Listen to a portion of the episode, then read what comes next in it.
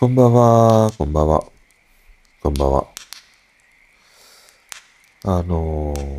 ー、両方のね、鼻が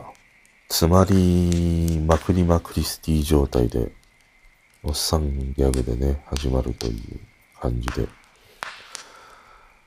あの、メンタリスト大悟が使っていたノーズミントというね、商品があって、リップクリームみたいな形をしていて、それを鼻に突っ込んで吸うと、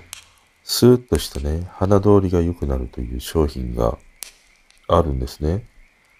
それをね、今やってみます。ノーズミント、 Pocket to Travel、Portable Aroma Oil Stick。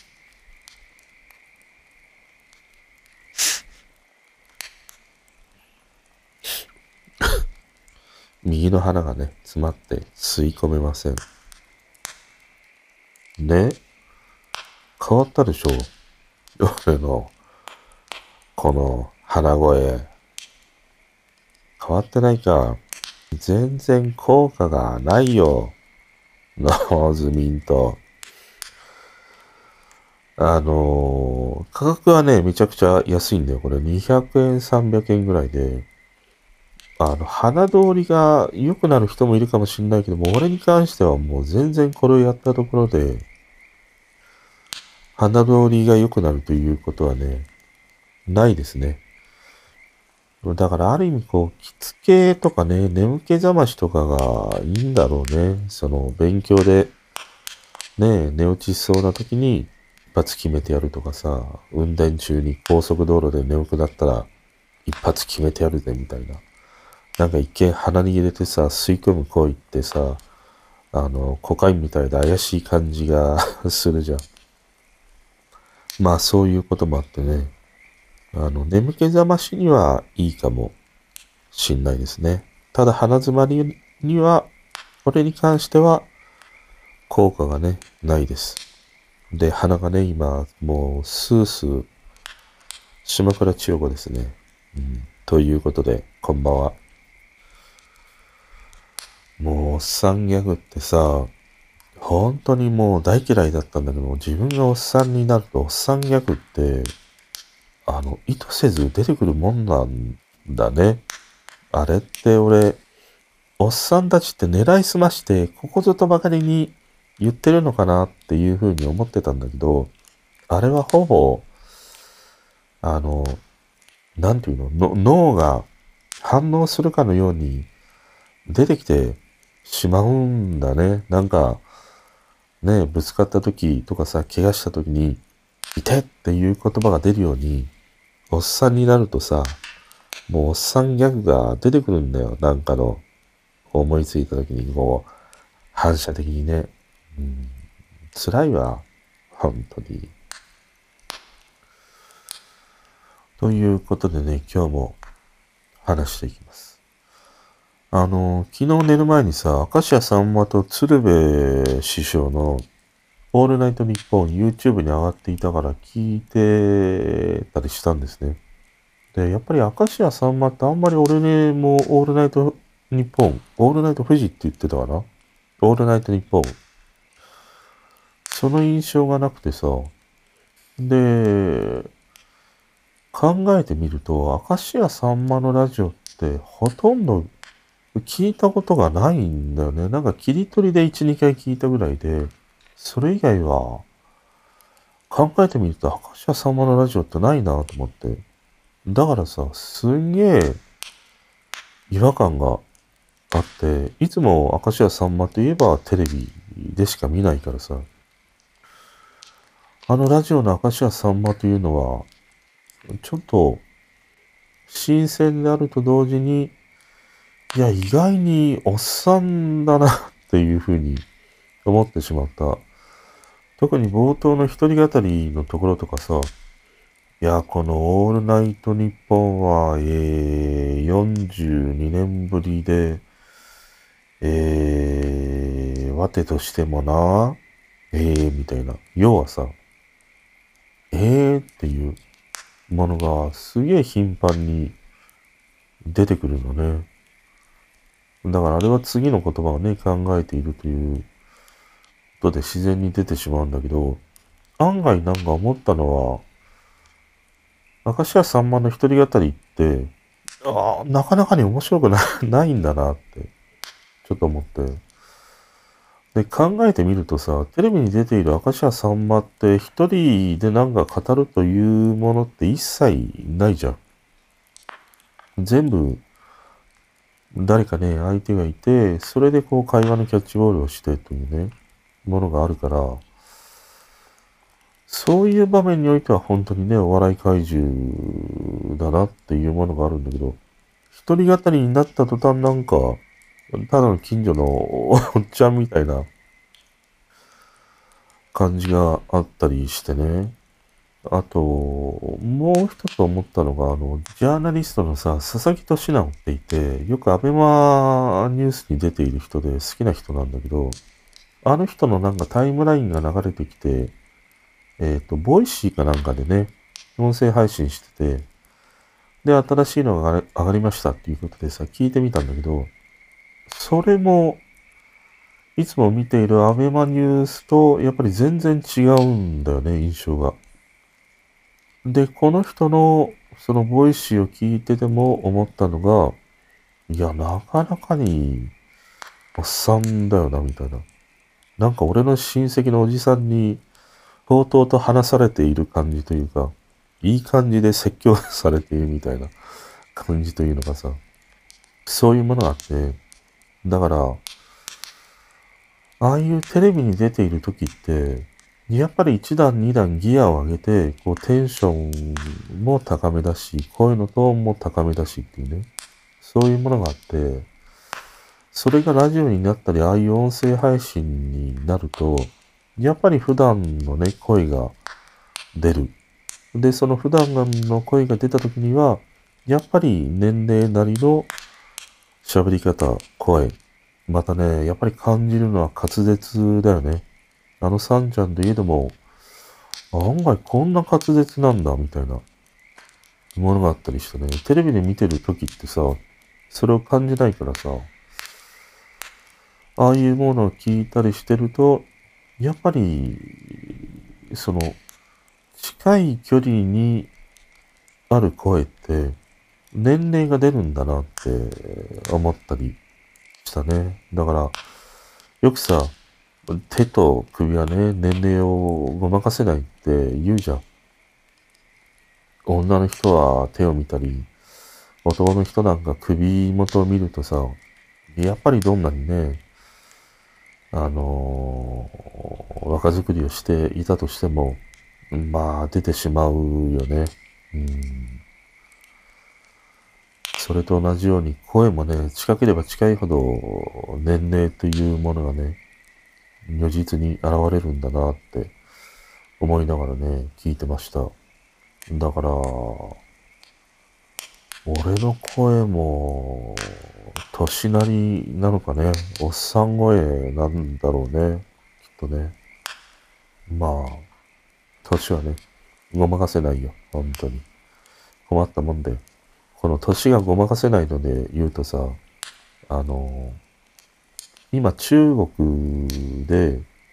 えー、ライブ配信がものすごくね、賑わってるんだね。以前にもこの中国のライブ配信の話を少ししたんだけど、今この中国のライブ配信が賑わっている一つが e コマース的なものとか、やっぱり投げ銭というものがあって、それが面白くて、あの、中国のライブ配信って、いわゆる GPS で、そのエリアで配信しているもの。例えばじゃあ俺なら東京なら東京で、東京で配信している人のライブ配信を見に行くとか、そういうものが、あの、あるんだって。だから青森で配信していれば青森で配信している人のものを青森県民の人が見に行くとかね。そういう仕組みになっていて、で、あの、要はそういう投げ銭をしてもらいたいとか、何か e コマースで売りたいっていう人は、まあそういうエリアでね、えー、見てくれる人が決まってくるということがあるから、いわゆるその富裕層の人たちが多いエリアに行って配信をするんだって。だから、例えば東京であれば、じゃあ世田谷とか、なんか渋谷の小東とかさ、ああいうところに行って配信をする。で、そのエリアにいる人たちに見てもらって投げ銭をもらうっていうね、ことがあるから、だからああいう風に家ではなくて、その富裕層のいる人たちがいるエリアにわざわざ行って、外でね、配信をするっていうことをしてるんだよ。だからまあ GPS で多分そのエリアで配信中の人ということで、あのライブのアプリとかそういうものに表示されるんだろうね。で、そういうものがあるからさ、富裕層の人が多いエリアでは、もう橋の上とかさ、何百、何百人もの人が、あの何？ライトあるじゃん。ドーナツ状の。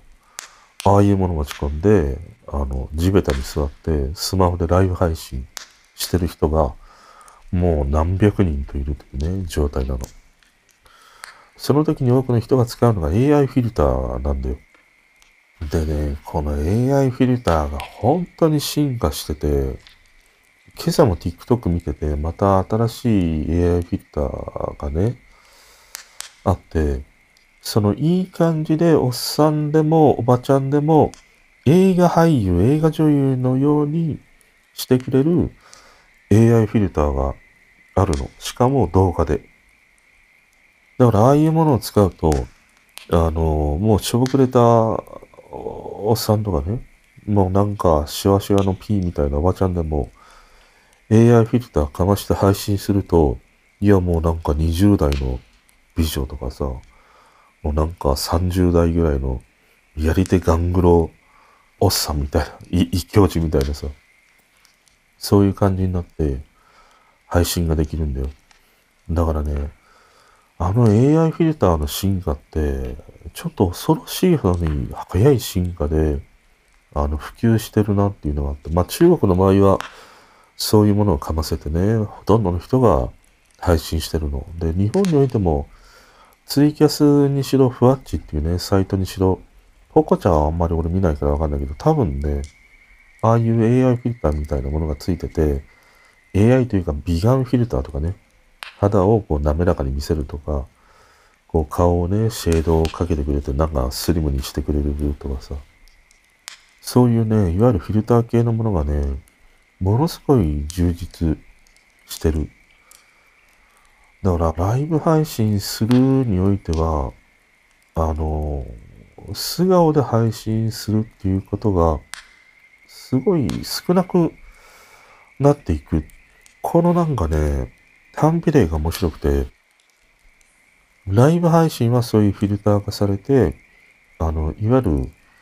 なんか虚像のものとして配信されていく。でも一方、インスタとかさ、ああいう写真系のものは、逆に一切加工しないでその自分を出していくっていうね。このなんかね、相反するものがある。この構図がちょっと面白いなと思って。で、俺この AI フィルターがもたらすものって何かなと思った時に、あの、一つ思うのは、あの、整形へのハードル。それを、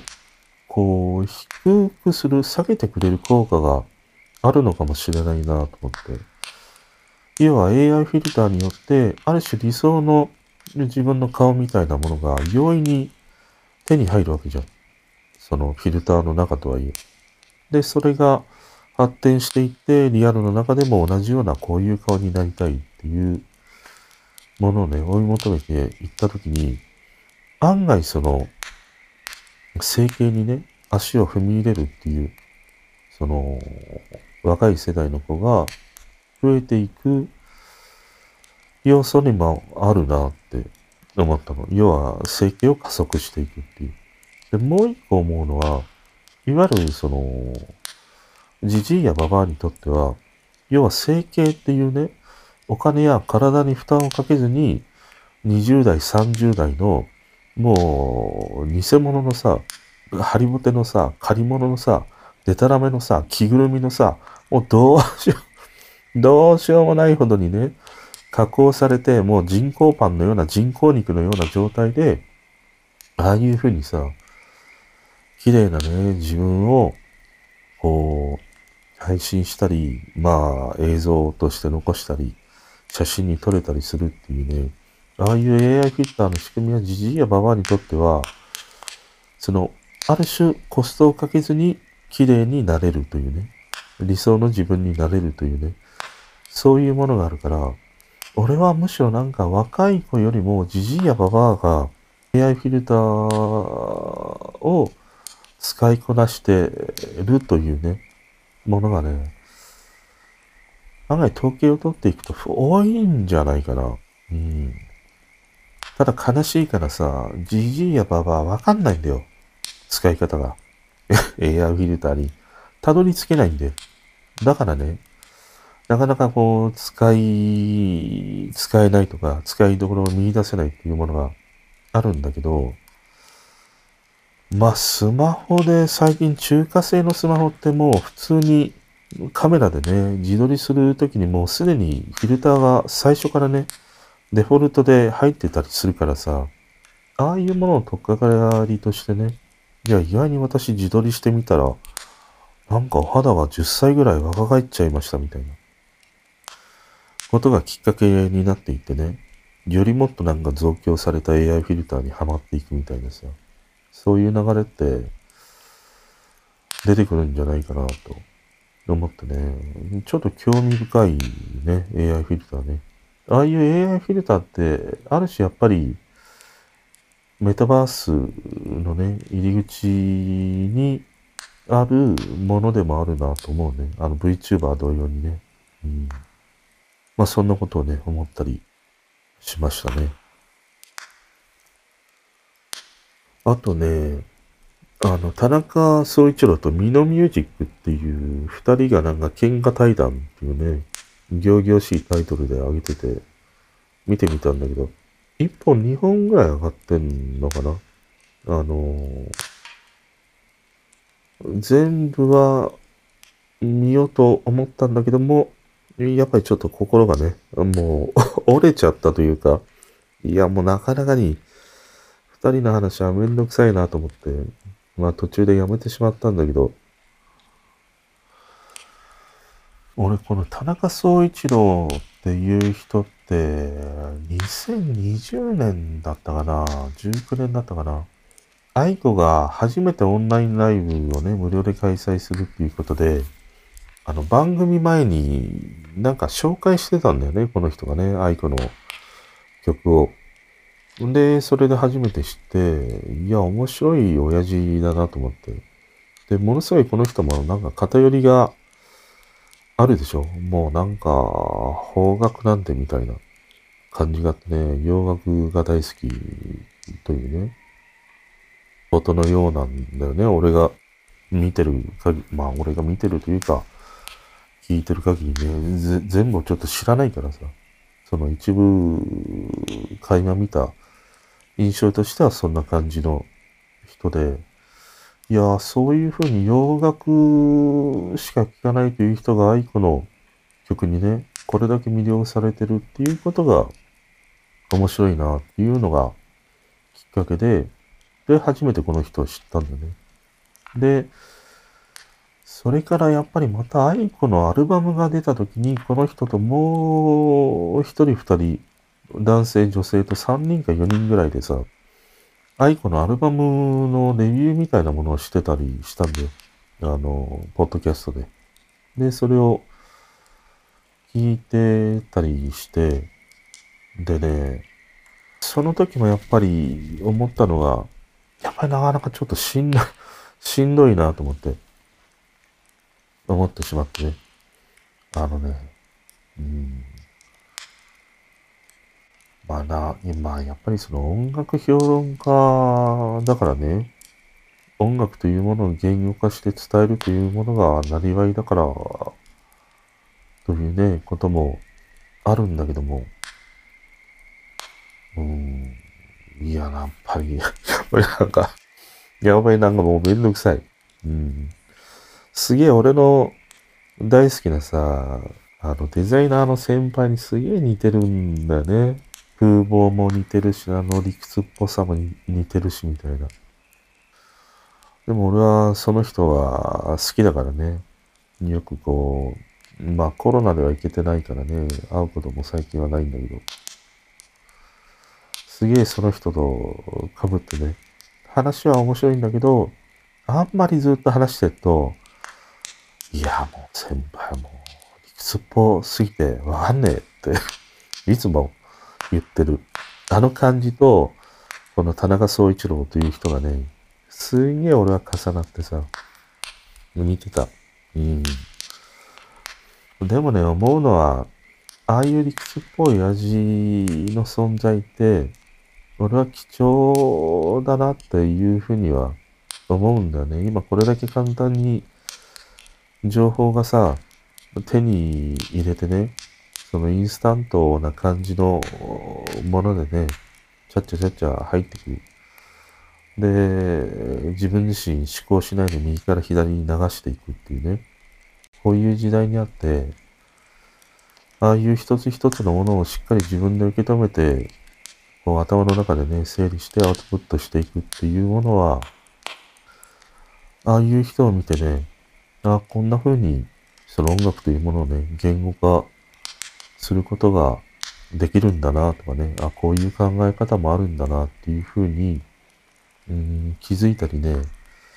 えー、参考にしたりということができるからね。うん、ああいう人の存在っていうのはむしろなんか大事だなっていうふうには思った。でも、いや、なかなかにしんどいなって 俺はね、思う。うん、あの、やっぱりね、なんか、思うのが、その、音楽評論家だからね。で、その音楽評論家ってもう仕事だからさ、ああいうふうに言語化して伝えるということをね、しない限りは、そこにさ、収入が生まれないからね、してるということもあるし、まあもちろん好きだからというね、ことが大前提にあると思うんだけど、俺やっぱり自分自身がこの、邦楽ぬという番組名に書いて1年間ぐらい毎日毎日音楽のね、紹介をしてて思ったのが、音楽って結局言語化して伝えるよりも、いや、これいいから聞いてみてっていう、要はその聞いてもらうっていうことが一番早いんだよ。一番早いし、一番精度を持って音楽を伝えられるものなんだなっていうことを思ったのね。で、それを思った途端に、なんかいろいろその表現を変えたりね、いろんな角度でその曲を掘り下げていったとしても、あの、無駄とは言わないんだけども、なんか無力感みたいなものを感じたんだよね。それよりも、もう聞いてっていう。聞いてどういうふうに思うかっていうことだけでね、いいんだなって思ってからは、ちょっとね、その曲だけの話をっていうのが減ってきて、こういうふうに雑談が増えてきたっていうのは、そんな思いもあってからだったりもするんだよね。だから俺は思うのは多分、ああいう音楽評論家の人たちも、その音楽を言葉で伝えていく、文字で伝えていくことの、ある種の、うん、無力感っていうのはどこかしらに内包してたりするんじゃないかな。でもその音楽というこの文化を絶やさないためにとかね、新たなミュージシャンを生み育てていくみたいなね、使命感を持って取り組んでいるとも言えるなと思ってね。うん。だから俺はなんか音楽をこう言語化して伝えることのこう、無力感みたいなものをね、感じてしまったからっていうのがあったりしたからね。だからあんまりその音楽に関してのいろんなこういう評論家の人たちのね、話とかっていうのは、そこには俺はあんまり面白さを見出せないんだよね。で、それは批評というね、ちょうど話も彼らがしてたりもして、批評にもつながってくるものがあって、俺はあんまり批評って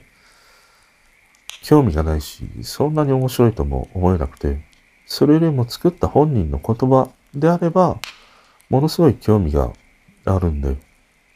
どんな風に作ったとかね、はこうでこだわったとかさ、そういう話は好きなの。そういうものが見えたり、聞けたりしたから俺は関ジャムっていうね、番組が好きだったりはしたんだけど、ただまあ最近のちょっと関ジャムはね、いわゆるこういう批評するような人たちが増えて、太鼓持ち的な番組になってきたから、そこにやっぱり面白さがね、見出せなくなってきたというさ、ものがあったりはするんだよね。だから俺は批評は、に関してはね、まあいろんな思いはあれど、俺自身はあんまり批評というものには興味がないというだけであって、要はその曲を生み出している人の言葉や考え、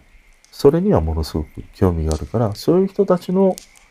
言葉や文章はね、聞いてみたいし読んでみたいっていうふうにね、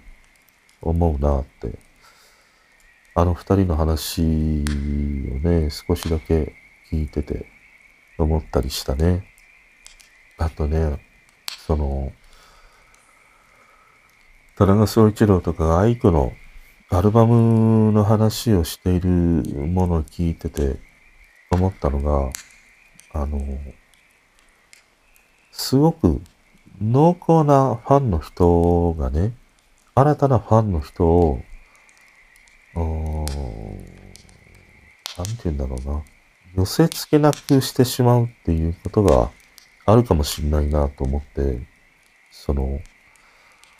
濃厚で濃いファンっていうのはさ、ものすごく、その、音楽なり様々なエンタメをね、排出している作り手側の方からすると大事な存在ではあるんだけども、でも一方でそういう濃厚なファンの人たちが、新規のファンの人たちをね、寄せ付けないというものがあってね、入ろうと思ったんだけども、いやーと思って、背を向けてね、離れていってしまうっていうことがね、あるかもしんないなーって、ちょっと思ったりしたんだよね。だから、その愛子のアルバムをレビューしているものを聞いてて、いや、なかなかに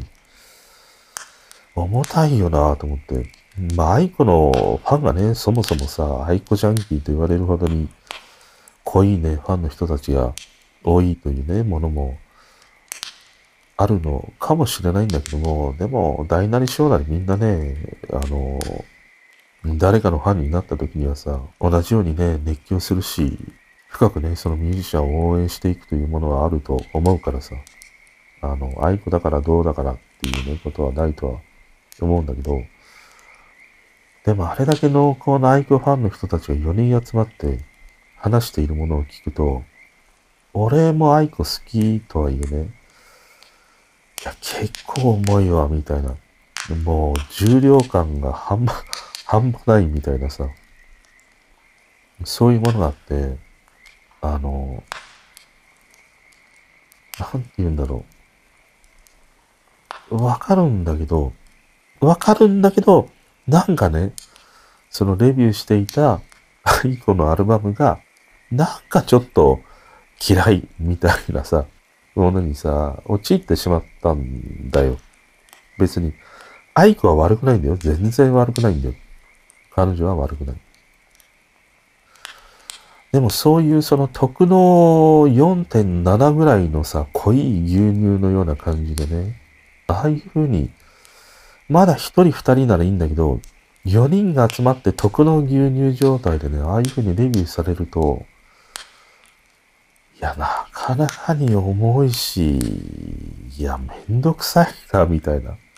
ことをね、思ってしまって、で、なんかね、その愛子のアルバム楽しみにしてただけにさ、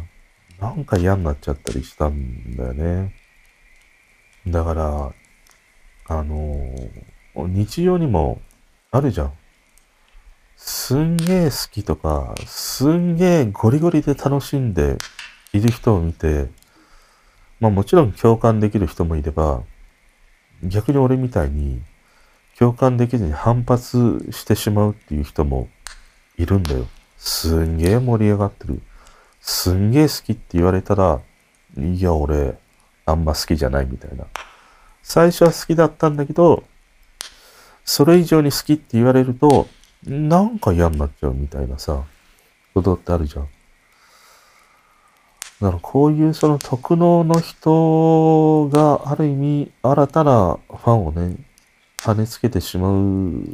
ことってね、あるんだなって思った時に、じゃあどうしたら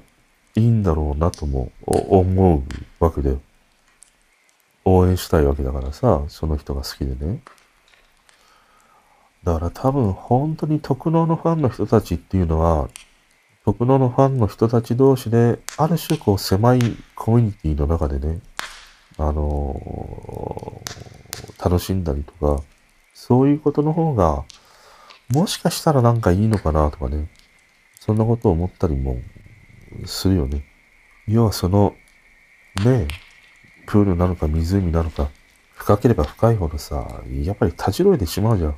心臓は。だそれはそれとして、そういうね、あの、何、森の奥の方で、ね、狭い人数で、そういう場所はさ、楽しんでもらって、でも表に出るときはさ、いやもうなんかビニ ビニールプールで、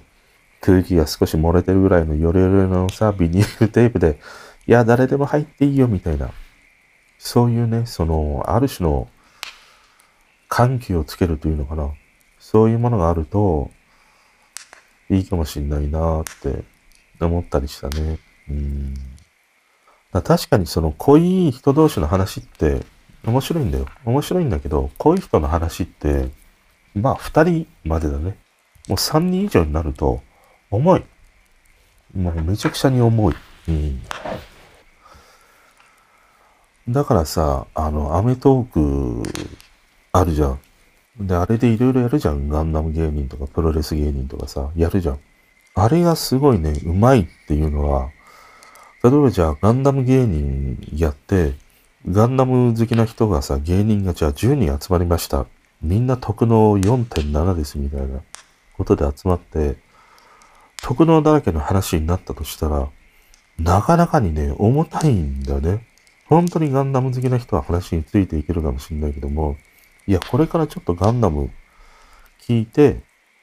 少しでもね、興味を持った人からすると、もうなんかシールドが貼られてるぐらいさ、いや、新参受け入れませんみたいなね、空気感になってしまう。でもそこにさ、アメトークの場合って、あの、フォトちゃんの横にさ、全然ガンダムに興味がない、あの、タレント、女のタレントとかさ、もうわけのわかんない、あの、男のタレントとかさ、笑いとかさ、入れるわけじゃん。あれで、やっぱりにわかファンをね、あの、入りやすくしてるっていうね、その扉を開ける効果がね、あのアメトークの、まあ、番組のフォーマットにはね、あるんだよね。だから本当にその、好きっていうのはすごくいいんだけど、その好きをなんか、広めたいとか、多くの人により知ってもらいたいっていう時にはね、やっぱりどこかに扉を開けとくようなね、隙間とかね、ほんの少しね、こう家政婦は見たじゃないんだけども、覗けるようなね、扉をね、開けておかないと、もうゴリゴリ、もうゴリゴリに城壁構えてますみたいなことだとね、やっぱり新規がね、入っていけないっていうものがね、あるよね。うん。あとはね、まあ今日もプロレスは、まあプロレスはすげえ、なんかスイッチが入って、昔のね、めちゃくちゃまた見始めたりしたね。あの、アンドレと馬場がタッグ組んでたりとかさ、俺が結構見てないのいっぱいあったりもして、改めてなんか今回見てて面白かったのが、あの、桜庭と田村戦が面白かった。ダイナマイトだったかな？あの、桜庭ってグレイシーをね、えー、おもちゃにした選手ね。で、田村っていうのは、まあ、後にリングスに行ったりはしたんだけど、俺リングスぐらいまでしか追いかけてないからね、わからないんだけども。この二人の試合が面白かったりしたね。あの、最後は田村が判定で勝つんだよね。3対0で勝つんだけど、でね、改めて知ったのが、このさ、桜庭と田村、で、もう一人船木、この三人って同い年なんだよね。1969年生まれで同い年というね。この同い年生まれ、しかもなんか3人が3人とも同じ匂いを持ったさ、あの、格闘家であるっていうところがね、すげえ面白いなと思って。俺の中ではこの3人ってなんかちょっと、侍っぽいんだよね。いわゆる武士道みたいな。何々道ってつくような、プロレス道とか格闘道みたいな、道というものがさ、すげえしっくりと似合うようなね、この3人が、いや、たまたまこういう同じ年にね、生まれてたんだなっていうことが面白くて。ただね、こういうプロレス界、格闘界に入ってきたのは、あの、バラバラなんだね。一番古いのが船木で、彼は中学卒業してすぐ新日に入ったんだよ。で、海外経験とかね、あるんだけども、船木は新日にいたからすげえ俺も覚えてるんだよね。で、その次が田村なんだけど、田村は第2次 UWF の時に UWF に入団。で、一番バッジが桜庭なんだよね。桜庭は1992年に U インター、高田のところに入ってのデビューなんだよね。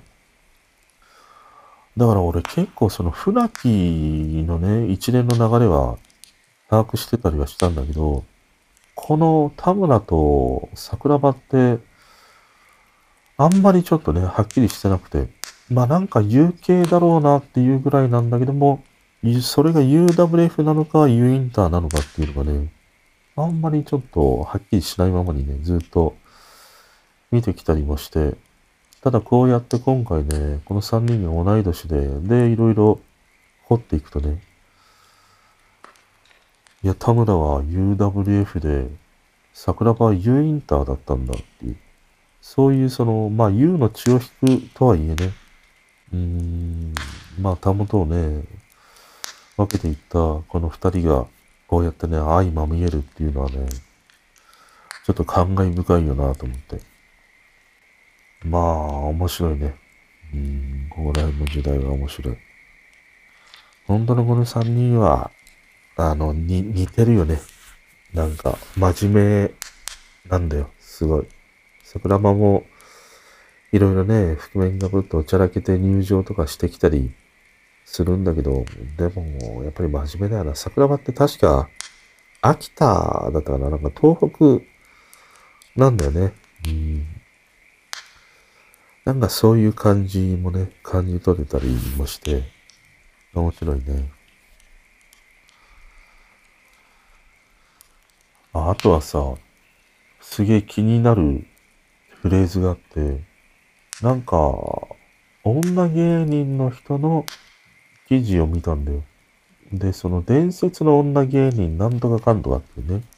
タイトルだったりしたんだけど、で、読んでみたんだけど、知らないんだよね、俺その女芸人の人。で、そういう風にした時にさ、いや、伝説のっていう、その振りが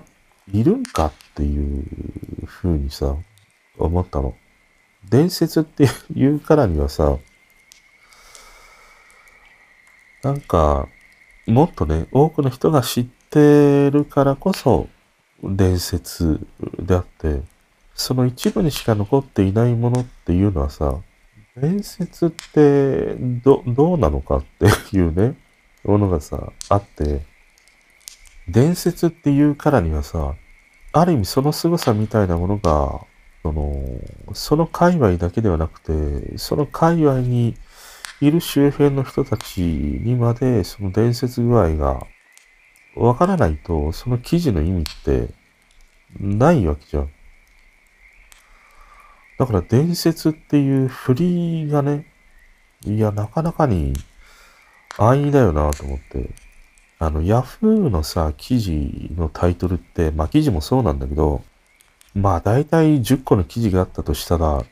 まあ8個はゴミ記事なんだよ。で、1つ2つが、まあたまにいいなっていうふうに思うぐらいで、そういうゴミ記事ってさ、タイトルもゴミみたいなんだよね。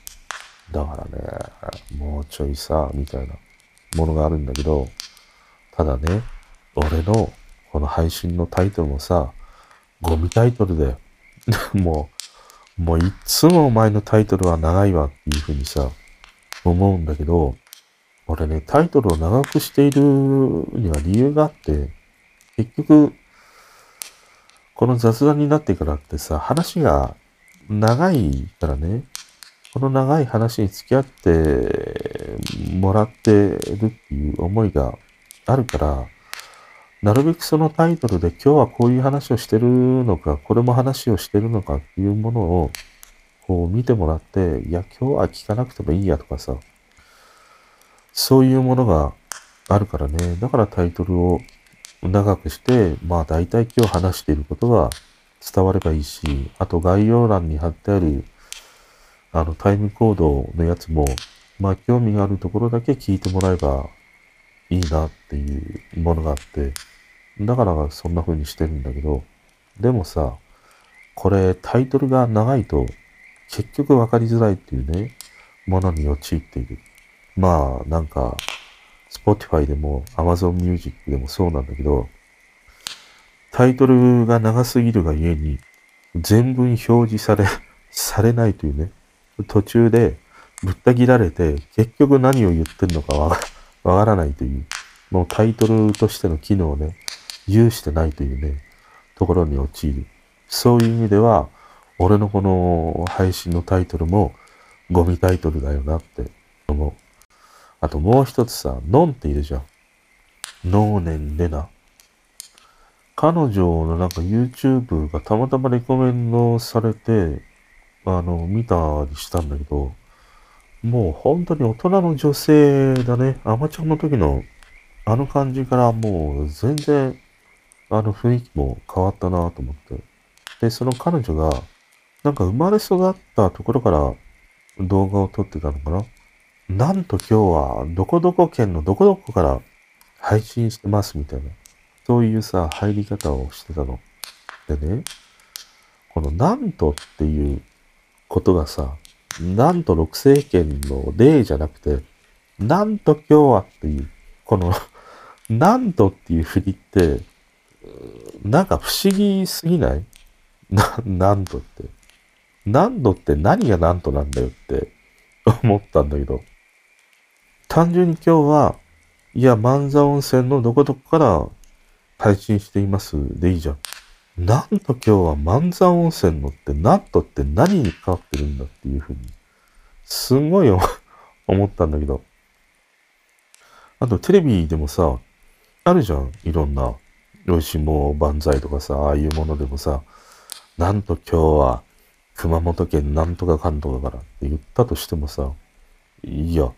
なんともかんともなくて、お前毎日毎日いろんなところ全国転戦してるんだから、昨日が宮城で今日は熊本で明日は大阪でとかさ、毎日毎日転生してるんだから、別にそこにいることは不思議でも何ともないよっていうふうにさ、思うんだよ。だからさ、このなんとっていう振りって、なんか、ゲせなくない？この間あの、あの、トモさんのさ、こちらがカモセールになりますっていうのと同じようなさ、理屈なんだけど、いや、なんとって別にいらねえんじゃないかな。ただ唯一もしなんとがね、通じるとしたら、その地元の人にだけは、なんとって言ってもいいよね。じゃあ、万座なら万座に住んでる人たちに対して、なんと今日は万座温泉のなんとか旅館から来てますって言ったら、いや、オラが村にも、なんとかちゃんが来たっぺよってさ、行くかもしんないけどさ、でも万座温泉に住んでない俺からするとさ、いや、なんと言われたとてだよ。本当に。言われたとてだよ。とて。いや、それをね、ちょっと見てて思った。うん。ああとはさ、あの、うちには時計がいっぱいあるのね。あの、パソコンの周りにも時計が2つあるし、リビングには掛け時計があったり、あのデジタル時計があったり、3つ4つあるし、各部屋には必ず1個時計があるんだよ。でさ、一応全部、あの、電波時計なんだよね。電波受信して、まあ、正確な時間をね、刻んでくれるというものなんだけど、このさ、何個もある時計、どれ一つ一致してないんだけど、めちゃくちゃ、なんか、9時53分のものがあればさ、違うところの時計は9時52分とか、もう一つの部屋に行ってみると、いや、9時50分とかさ、全然、全然電波受信してねえんだけど、このクソ電波時計。まあ電波をね、受信しないところに置いてあるからっていうさ、ことなだけなんだけど、いや、電波受信しねえとこんなにも精度悪いんだなと思って、電波時計って。いわゆる機械式時計ってさ、あの、あるじゃん。その、年間でどれぐらい時間がね、進むとか遅れるとか、それが狭いほどね、優れた機械式時計っていうものがあるんだけどさ、電波時計ってちょっと電波に甘いすぎてねえか？電波がなければさ、クソの役にも立たねえじゃん。全然、全然正確なさ、時を刻んでくれねえんだもん。こいつらさ、もう電波に頼りすぎ。もう、不甲斐がないよ。本当に。嫌になっちゃったよ、もう。もう、ちまちま合わせんのもめんどくさいし、わざわざね、あの、ベランダの南側に持ってきてさ、なんかさもさ、小学校のね、朝顔をなんか太陽に当てるような感じでさ、朝になったら日に当てるみたいなことと一緒で、毎日、毎日さ、それぞれの部屋にある時計持ってきてさ、太陽というかその、電波をね、受信する方向に向けないとさ、時間が揃えられないっていう、この、ねえ、軟弱なこの電波時計ってさ、お前ら、気合が足りないよ、本当に。すんげえ、思った。うん。ということでね、今日はこれぐらいにときます。今日もお付き合いいただきありがとうございました。あ、それよりもね、今日で2月が終わるということで、2月ね、この方角のにお付き合いいただき本当にありがとうございました。2月はね、なかなか配信できないかなっていうふうにね、思ってたし、まあ、やっぱりちょっと気分がね、乗らないということがあったりもして、1月が本当になかなかね、配信しなかったというのがあったから、まあその流れで2月もダメかなっていうものがあったりはしたんだけど、なんか妙にね、変なやる気スイッチみたいなものが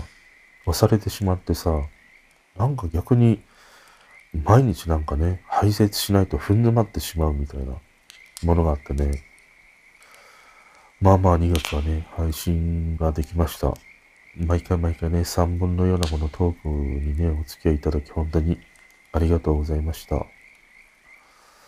また3月もね、よろしくお願いします。3月もやる気を見せていくぞって言った途端に、やる気がね、しょぶくれていくっていう、このさ、あれだよね。あれ、言おうとしたけど、また、また下ネタになるから、やめたなんか下ネタが最近増えてきたよね。うん、ちょっと下ネタに走るっていうのは安易だからな。うん、ということで、今日はね、この辺でおやすみなさい。